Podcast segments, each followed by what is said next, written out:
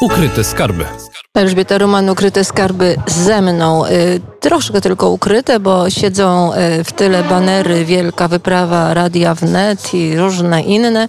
Za oknem słońce, jest pięknie, godzina 9.32, a my zaczynamy odkrywać skarby. Skarb pierwszy. Pani Katarzyna Pierwienis, przewodnik turystyczny, dyrektor regionalnego oddziału PTTK w Białymstoku. Dzień dobry. Dzień dobry pani doktor Magdalena, Magdalena Muskała, skarb z e, pałacu, e, z prawdziwego pałacu e, Branickich, kierownik Muzeum Historii, Medycyny i Farmacji Uniwersytetu Medycznego w Białymstoku.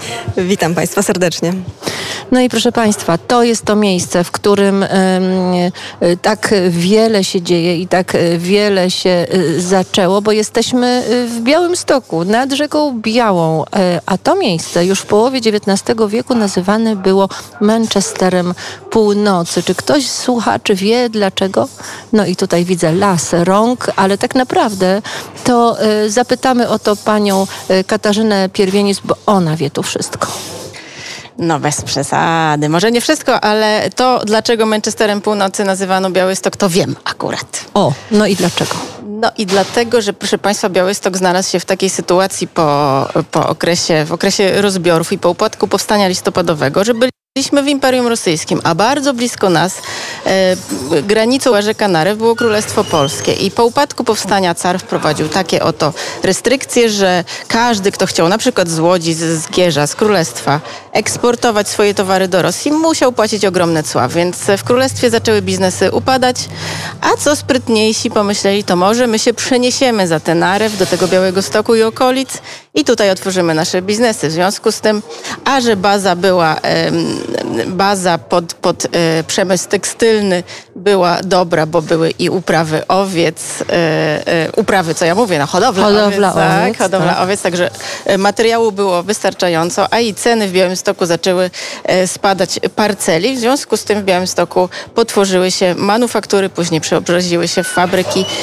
i, i, i ta łódź, ten zgierz przeniosły się właśnie do Białego Stoku, czyli przemysłowy Białystok o jego mm, sile przemysłowej mogą świadczyć liczby. Ponad 200 fabryk i mniejszych, większych fabryk e, funkcjonujących na koniec XIX wieku. To była wielka siła przemysłowa. Także Manchester Północy, ponieważ byliśmy na północ od tej łodzi, która była nazywana polskim Manchesterem. No i w ten sposób e, ta osada, bo kiedyś to była po prostu osada Białystok, która powstała między 1440 a 1444 roku, a więc już po bitwie pod Grunwaldem.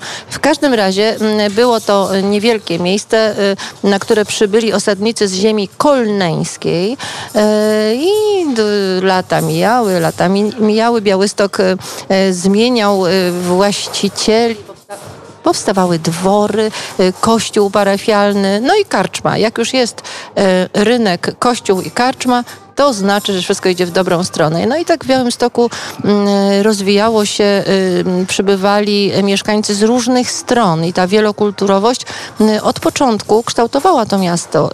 Y, jak jest dzisiaj? Czy ta wielokulturowość też się tutaj zaznacza? Oczywiście, jak najbardziej. Białystok i w ogóle jako stolica województwa podlaskiego i całe województwo podlaskie to jest e, teren, gdzie mieszka obecnie w Polsce najwięcej osób wyznania prawosławnego, czyli chrześcijan tego obrządku wschodniego. Tutaj znajduje się na Podlasiu ta Święta Góra Grabarka, najważniejsze prawosławne miejsce kultu.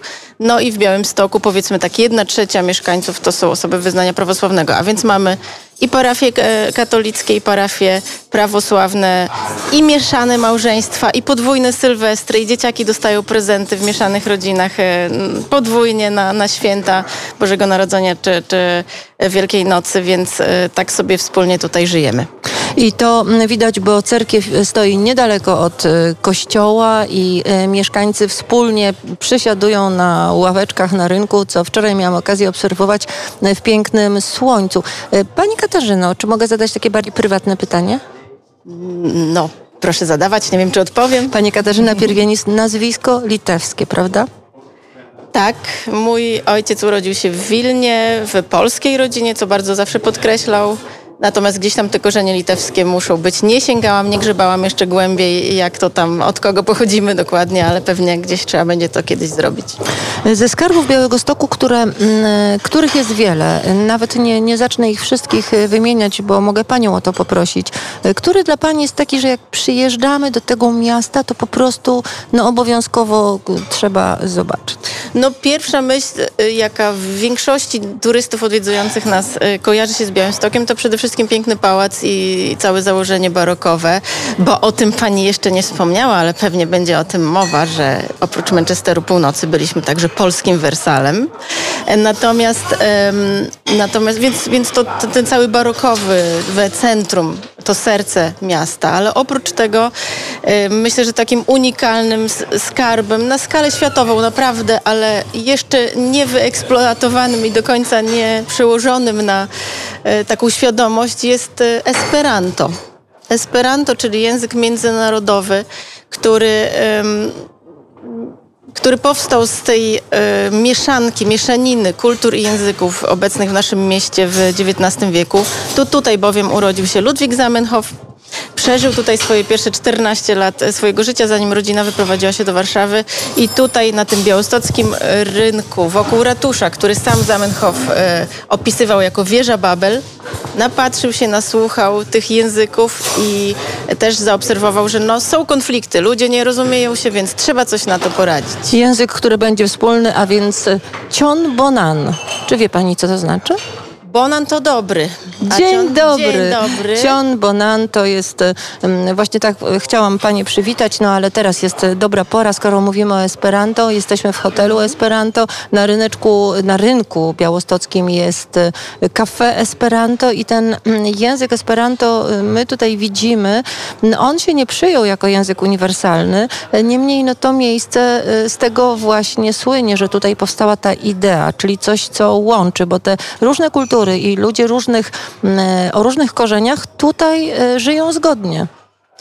Tak, zdecydowanie tak, chociaż y, ta mieszanka jest troszkę się przerzedziła, że tak powiem. Druga wojna światowa sprawiła to, że znikło stąd, znikła stąd społeczność żydowska, a przecież na przełomie wieków XIX i XX stanowili oni w pewnym momencie nawet i większość mieszkańców Białego Stoku. Gminy żydowskiej żadnej nie ma. Natomiast mamy małą społeczność muzułmanów, czyli tych naszych kochanych Tatarów, którzy tutaj od 300 lat już mieszkają, e, otrzymali wioski e, poza mm, e, Białymstokiem, tam bliżej granicy Białorusi dzisiejszej.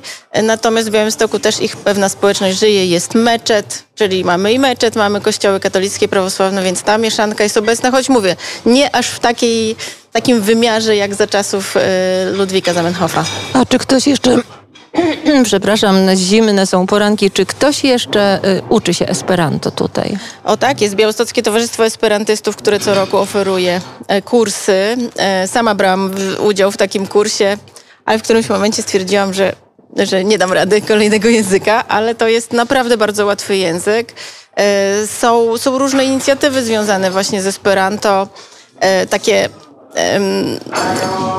inicjatywy służące łączeniu ludzi, jak na przykład kafejki językowe, mm, w których spotykają się wolontariusze z różnych krajów i, i rozmawiają w różnych językach, ćwiczą swoje języki, bądź też w Esperanto.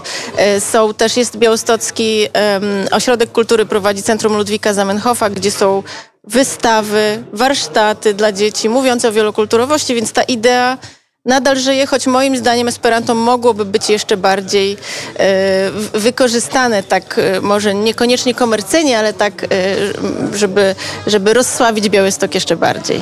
No właśnie, w Białymstoku wszystko się ze wszystkim łączy. Łączą się ludzie różnych kultur, o różnych korzeniach y, y, i y, próby zjednoczenia wszystkich jednym językiem również stąd właśnie pochodzą.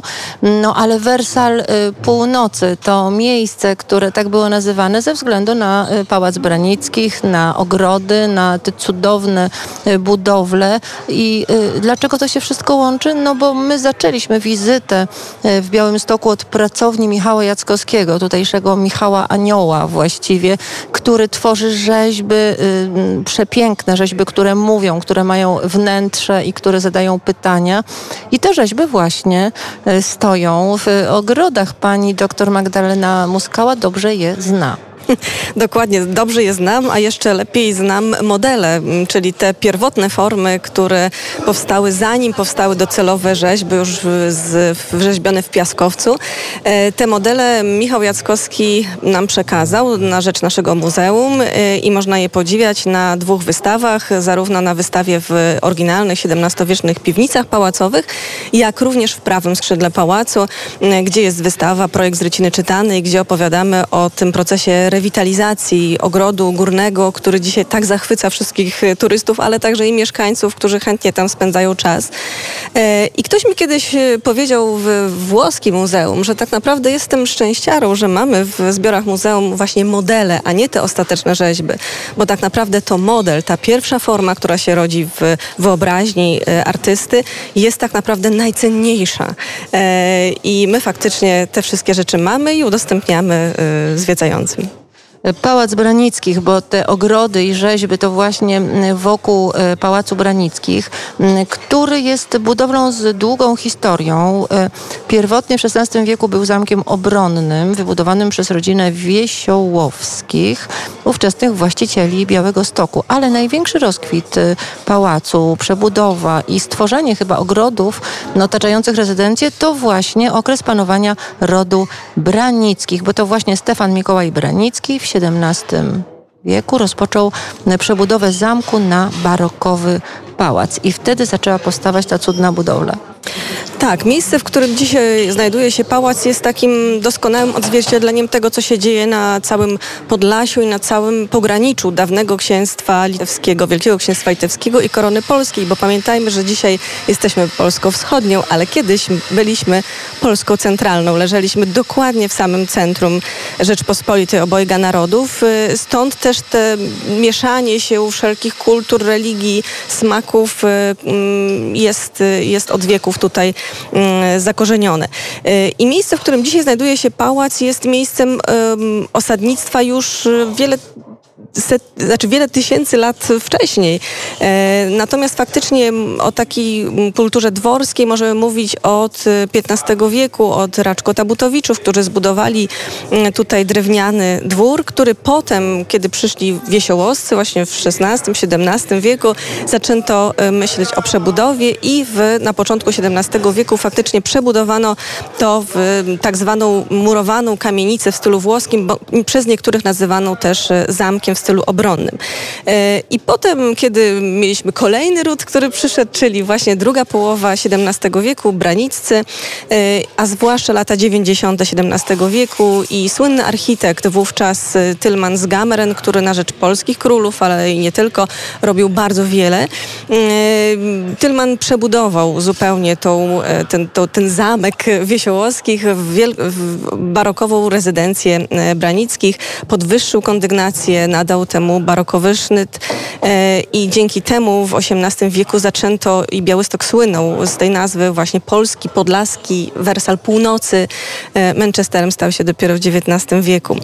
E, dzisiaj jak ba robiliśmy badania archeologiczne, to też jest taka ciekawostka, ukryta w ziemi, pałac stoi na miejscu niezwykle dogodnym do osadnictwa. To jest tak naprawdę czysta plaża. Piaseczek, który jest suchy, złoty, a to jest ciekawe, gdyż y, okolice pałacu oblewają y, wody, między innymi rzeczki, rzeki Białej. E, kiedyś w XVIII wieku za czasów Obrańskich tych, y, tych cieków wodnych było zdecydowanie więcej, a jednak pałac utrzymał bardzo suche miejsce. I to jest fragment tej niezwykłej historii tego miejsca. E, ciekawostką jest, że miał ten pałac e, po śmierci Jana Klemensa Branickiego, kiedy został sprzedany w czasie zaborów, miał być letnią rezydencją carów. Nie doszło do tego i e, założono w pałacu Instytut panien szlacheckich, co też brzmi intrygująco. Co panny szlacheckie robiły w tym pałacu? Panny szlacheckie zdobywały wykształcenie generalnie z różnych dziedzin, także częściowo miały zajęcia z mm, elementami medycyny i dbałości o zdrowie, ale dla nas e, historyków ważne jest to, że pałac w tym momencie został bardzo gruntownie przebudowany, a więc zdjęto na zewnątrz wszystkie rzeźby. E, wewnątrz, e, zwłaszcza pierwsze piętro, bardzo mocną rewolucję przeszło. Dzisiejsza aula magna Uniwersytetu Medycznego w Białymstoku to jest tak naprawdę pozostałość właśnie po tym instytucie, kiedy dawne apartamenty królewski, salę balową, jadalnię przebudowano i zrobiono z tych trzech apartamentów jedną wielką salę, która do dnia dzisiejszego funkcjonuje. Zrobiono też bardzo dużo można powiedzieć, takich niepozytywnych rzeczy, dlatego że dzisiaj w pałacu, kiedy przyjeżdżają turyści i szukają komnat wypełnionych oryginalnym e, wyposażeniem, my mówimy, że tak naprawdę oryginalne są mury, oryginalne są elementy jakieś drobne, rzeźbiarskie, natomiast niestety nie mamy ani jednej ruchomej rzeczy, która pochodzi z czasów branickich, ponieważ głównie te rzeczy zostały wywiezione stąd właśnie w XIX wieku. Potem kolejne oczywiście zniszczenia to jest pierwsza, druga wojna światowa, ale jednak XIX wiek odarł pałac z tego barokowego wyglądu. Ale tajemnica została. Kamienie pamiętają, pamiętają historycy i jest tam coś, co mnie fascynuje. Kiedy zobaczyłam, że w jednym skrzydle pałacu e, mieści się Muzeum Historii Medycyny. I to jest e, taki dość unikalny projekt. Ja spotkałam takie muzeum tylko we Fromborgu. Tam jest jakieś takie Muzeum Historii Medycyny i do teraz pamiętam narzędzia medyczne z XVI wieku do trepanacji czaszki. No, e, nie wiem, jak ktokolwiek e, potrafił to przeżyć. Niemniej tutaj pytanie mam następujące. A proszek z widłaka tam macie? Mamy zarówno w muzeum, ale myślę, że wiele osób, mieszkańców tych terenów posiada je również w apteczkach domowych, ponieważ jest to receptura z dziada, pradziada przechowywana. A co się robi z tym proszkiem z widłaka? Proszę powiedzieć naszym słuchaczom, bo to no, nikt tego nie wie tak naprawdę poza panią. No i ja też kiedyś słyszałam. Proszek z widłaka jest produktem leczniczym na rany, na wszelkiego rodzaju źle gojące się rany. Należy tym proszkiem zasypać i bardzo szybko i bez żadnych blizn tej, tej, tej rany się pozbędziemy. Natomiast pamiętajmy, że widłak jest pod ochroną, więc kupujmy ten proszek z widłaka tylko w odpowiednich miejscach. Tak, są takie miejsca, gdzie, gdzie kocha się zioła i gdzie można znaleźć proszek z widłaka. E, proszę powiedzieć, to Muzeum Historii Medycyny, co w nim możemy znaleźć, bo pani właśnie y, y, jest doktorem zajmującym się tym niezwykle ciekawym miejscem. To prawda. Muzeum działa od 10 lat, w tym roku obchodzimy dziesięciolecie, a powołaliśmy je dlatego, że Pałac Branickich jest od 71 lat główną siedzibą Uniwersytetu Medycznego w Białymstoku. E, I okazuje się, że medycyna w pałacu już była zdecydowanie wcześniej, już właśnie za czasów branickich, dokładnie w tym skrzydle, w którym dzisiaj znajduje się muzeum, e, zamieszkiwali medycy e, dworscy. W pałacu też działała apteka, funkcjonowała. Potem za czasów właśnie panien szlacheckich działał szpitalik.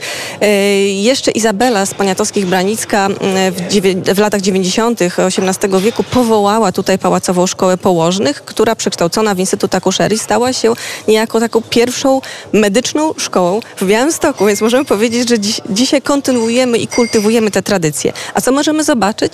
Możemy zobaczyć na przestrzeni prawie tysiąca metrów kwadratowych e, różnego rodzaju gabinety. Możemy zajrzeć i poczuć e, do dawnej apteki, zobaczyć właśnie jak wielofunkcyjna kiedyś była to przestrzeń, co tam dokładnie robiono i możemy się zdziwić, że nie tylko leki, e, nie tylko dla ludzi, również dla zwierząt, ale także i rzeczy codziennego użytku, jak na przykład atrament do pisania, lak do lakowania i tak. Możemy zajrzeć też do gabinetu anatomicznego i poznać historię y, związków y, anatomii z medycyną już od czasów renesansu i przepiękną postać profesora Tadeusza Dzierży-Kraja-Rogalskiego, mm, który pracował od lat 50. w naszej uczelni, był anatomem, antropologiem i to właśnie on wywiózł słynne już mumie biskupów nobijskich z galerii z Faras do, do Warszawy. E, I dzisiaj dzięki także jego e, pracy możemy oglądać tak piękną i piękną wystawę w Muzeum Narodowym. Możemy przejść też do e, gabinetu stomatologa sprzed 100 lat, poczuć ten zapach charakterystyczny ale tylko zapach, bo poczuć te narzędzia sprzed 100 lat stomatologiczne, to jest to wyzwanie. Jest to wyzwanie, ale muszę Państwu przyznać, że często zwiedzający mówią, że właśnie na takich e, wiertarkach nożnych, nieelektrycznych mieli kiedyś e, borowane zęby. E, różnie to się kończyło, często traumą, ale... A czasami nawet śmiercią pacjenta. No muszę powiedzieć, że widziałam te stare gabinety, widziałam te fotele i widziałam te narzędzia. Strach się bać i dzieci bym tam nie wprowadzała. Oj, dzieci bardzo chętnie. Dzieci są zdecydowanie zdecydowanie odważniejsze niż, niż dorośli i bardzo chętnie po naszym muzeum różne zakamarki biegają, ale tak naprawdę ten mm, gabinet sprzed 100 lat ma zachęcać do wizyty u współczesnego stomatologa, który zupełnie inaczej dzisiaj ten gabinet wygląda. Możemy też poznać aparaty rentgenowskie sprzed 100 lat już prawie, które do tej pory działają, więc może kiedy się uruchomimy, ale ciekawostką jest fakt, że ta, apara ta aparatura rentgenowska dzisiaj też jest czasem wykorzystywana. Idea transformuje na przykład skanowanie stóp, żeby dobrać sobie lepsze obuwie, które dzisiaj w różnych miejscach możemy zobaczyć, w różnych galeriach. Nie jest wcale ideą nową, tylko jest ideą właśnie z, tak naprawdę z przełomu XIX i XX wieku, kiedy w różnych sklepach obuwniczych amerykańskich stały takie aparaty rentgenowskie właśnie do, e, do robienia zdjęć stóp w nowych bucikach, które chcemy sobie kupić. Fascynujące i myślę, że to jest temat, który właściwie można byłoby przez ogromnie wiele pytań. Na przykład, czy w muzeum znajdziemy jakieś sposoby stare, sprzed 100, 200 czy 300 lat leczenia epidemii? najlepszym sposobem leczenia epidemii jest zapobieganie. E, a do tej pory, jak widzimy, ucieczka, czyli opuszczenie miejsca, gdzie ta epidemia się rozwija, e, jak pokazał przykład koronawirusa, izolacja, e, kwarantanna i tak naprawdę dbanie o swój zdrowy tryb życia jest, jest tą, tą złotą, złotą receptą. Ale oczywiście znajdziemy różnego rodzaju leki, znajdziemy różnego rodzaju receptury. To jest e, taka tajemnica, jak w różnych regionach Polski i świata wspomagany był organizm, żeby tę odporność e, e, utrzymywać, bo to jest najlepszy sposób. A czy zdradzi nam Pani jakiś stary podlaski przepis? Bo wiem, że są tam najstarsze manuały, które właśnie takie podlaskie, e, ponieważ muzeum, proszę Państwa, posiada eksponaty związane z aptekarstwem na Podlasiu i najstarszy manuał, e, przynajmniej ja znalazłam coś takiego w opisie, ma ponad 100 lat. Tak, jest to manuał właśnie z przełomu XIX i XX wieku i pochodzi z apteki w Suwałkach, do tej pory zresztą działającej. Zresztą my niedługo będziemy, zapraszamy wszystkich na wykład, e, bo jedna z naszych pań doktor będzie opowiadała o tym, co kryją w sobie te manuały, jakie receptury jakie nalewki, ale myślę, że mm, takiego sposobu y, na, na zachowanie zdrowia, ale też i urody. E, kiedyś powiedziała mi pani e, hrabina Renata Ostrowska z, z Korczewa, że ona zawsze spała przy otwartym oknie, obojętnie jaka była pogoda i jaka była pora roku. I proszę mi wierzyć, że e, naprawdę zachowała genialne zdrowie i zachowała przepiękną cerę. Więc może to jest jeden ze sposobów. Jest jeszcze z nami pani Jolanta Szczygieł-Rogowska. Bardzo proszę do nas bardzo dziękuję pani doktor. Przekazujemy, e, przekazujemy. E, proszę się jeszcze pożegnać z naszymi e, słuchaczami. Dziękuję serdecznie i zapraszam do polskiego wersalu. Na pewno tam będą przybywać tłumnie słuchacze Radia Wnet, a nasz gość, który do nas dotarł, pani Jolanta Szczygieł-Rogowska, zdradzi nam swój skarb w Białym Stoku, którym jest? Galeria imienia Slędzińskich. Dzień dobry Państwu. E, jestem e, dyrektorem e, fantastycznej galerii, chyba takiej jedynej w Europie, ponieważ jest to galeria monograficzna opowiadająca historię rodziny malarskiej, artystycznej, czterech pokoleń, zaczynając od Aleksandra Wincentego, Ludomira, kończąc na Julicie Slędzińskiej, naszej donatorce, e, dzięki której e, funkcjonuje, istnieje galeria. E, mamy trzy pokolenia fantastycznych malarzy pochodzących, działających w Wilnie, ale również ostatnią Julitę, która marzyła też, żeby zostać malarką. Niestety ojciec ukierował ją w kierunku muzyki, bowiem sam kiedyś marzył o karierze muzycznej i Julita została pianistką. Wzięła udział nawet w latach 46 chyba w pierwszym konkursie szopenowskim, ale później jej ulubionym instrumentem został klawesyn. Stąd też galeria organizuje coroczny festiwal y, międzynarodowy muzyki dawnej imienia Julity Slędzińskiej. Y, no i historia też podróży tej kolekcji po Polsce, po wojnie, po wyjeździe z Wilna jest do, dość interesująca, ale w końcu trafiła do Białego Stoku i za chwilę znajdzie się w nowej siedzibie, bowiem poprzednią siedzibą była dotychczasową siedzibą y, tej cennej, niezwykłej galerii y, tego malarstwa.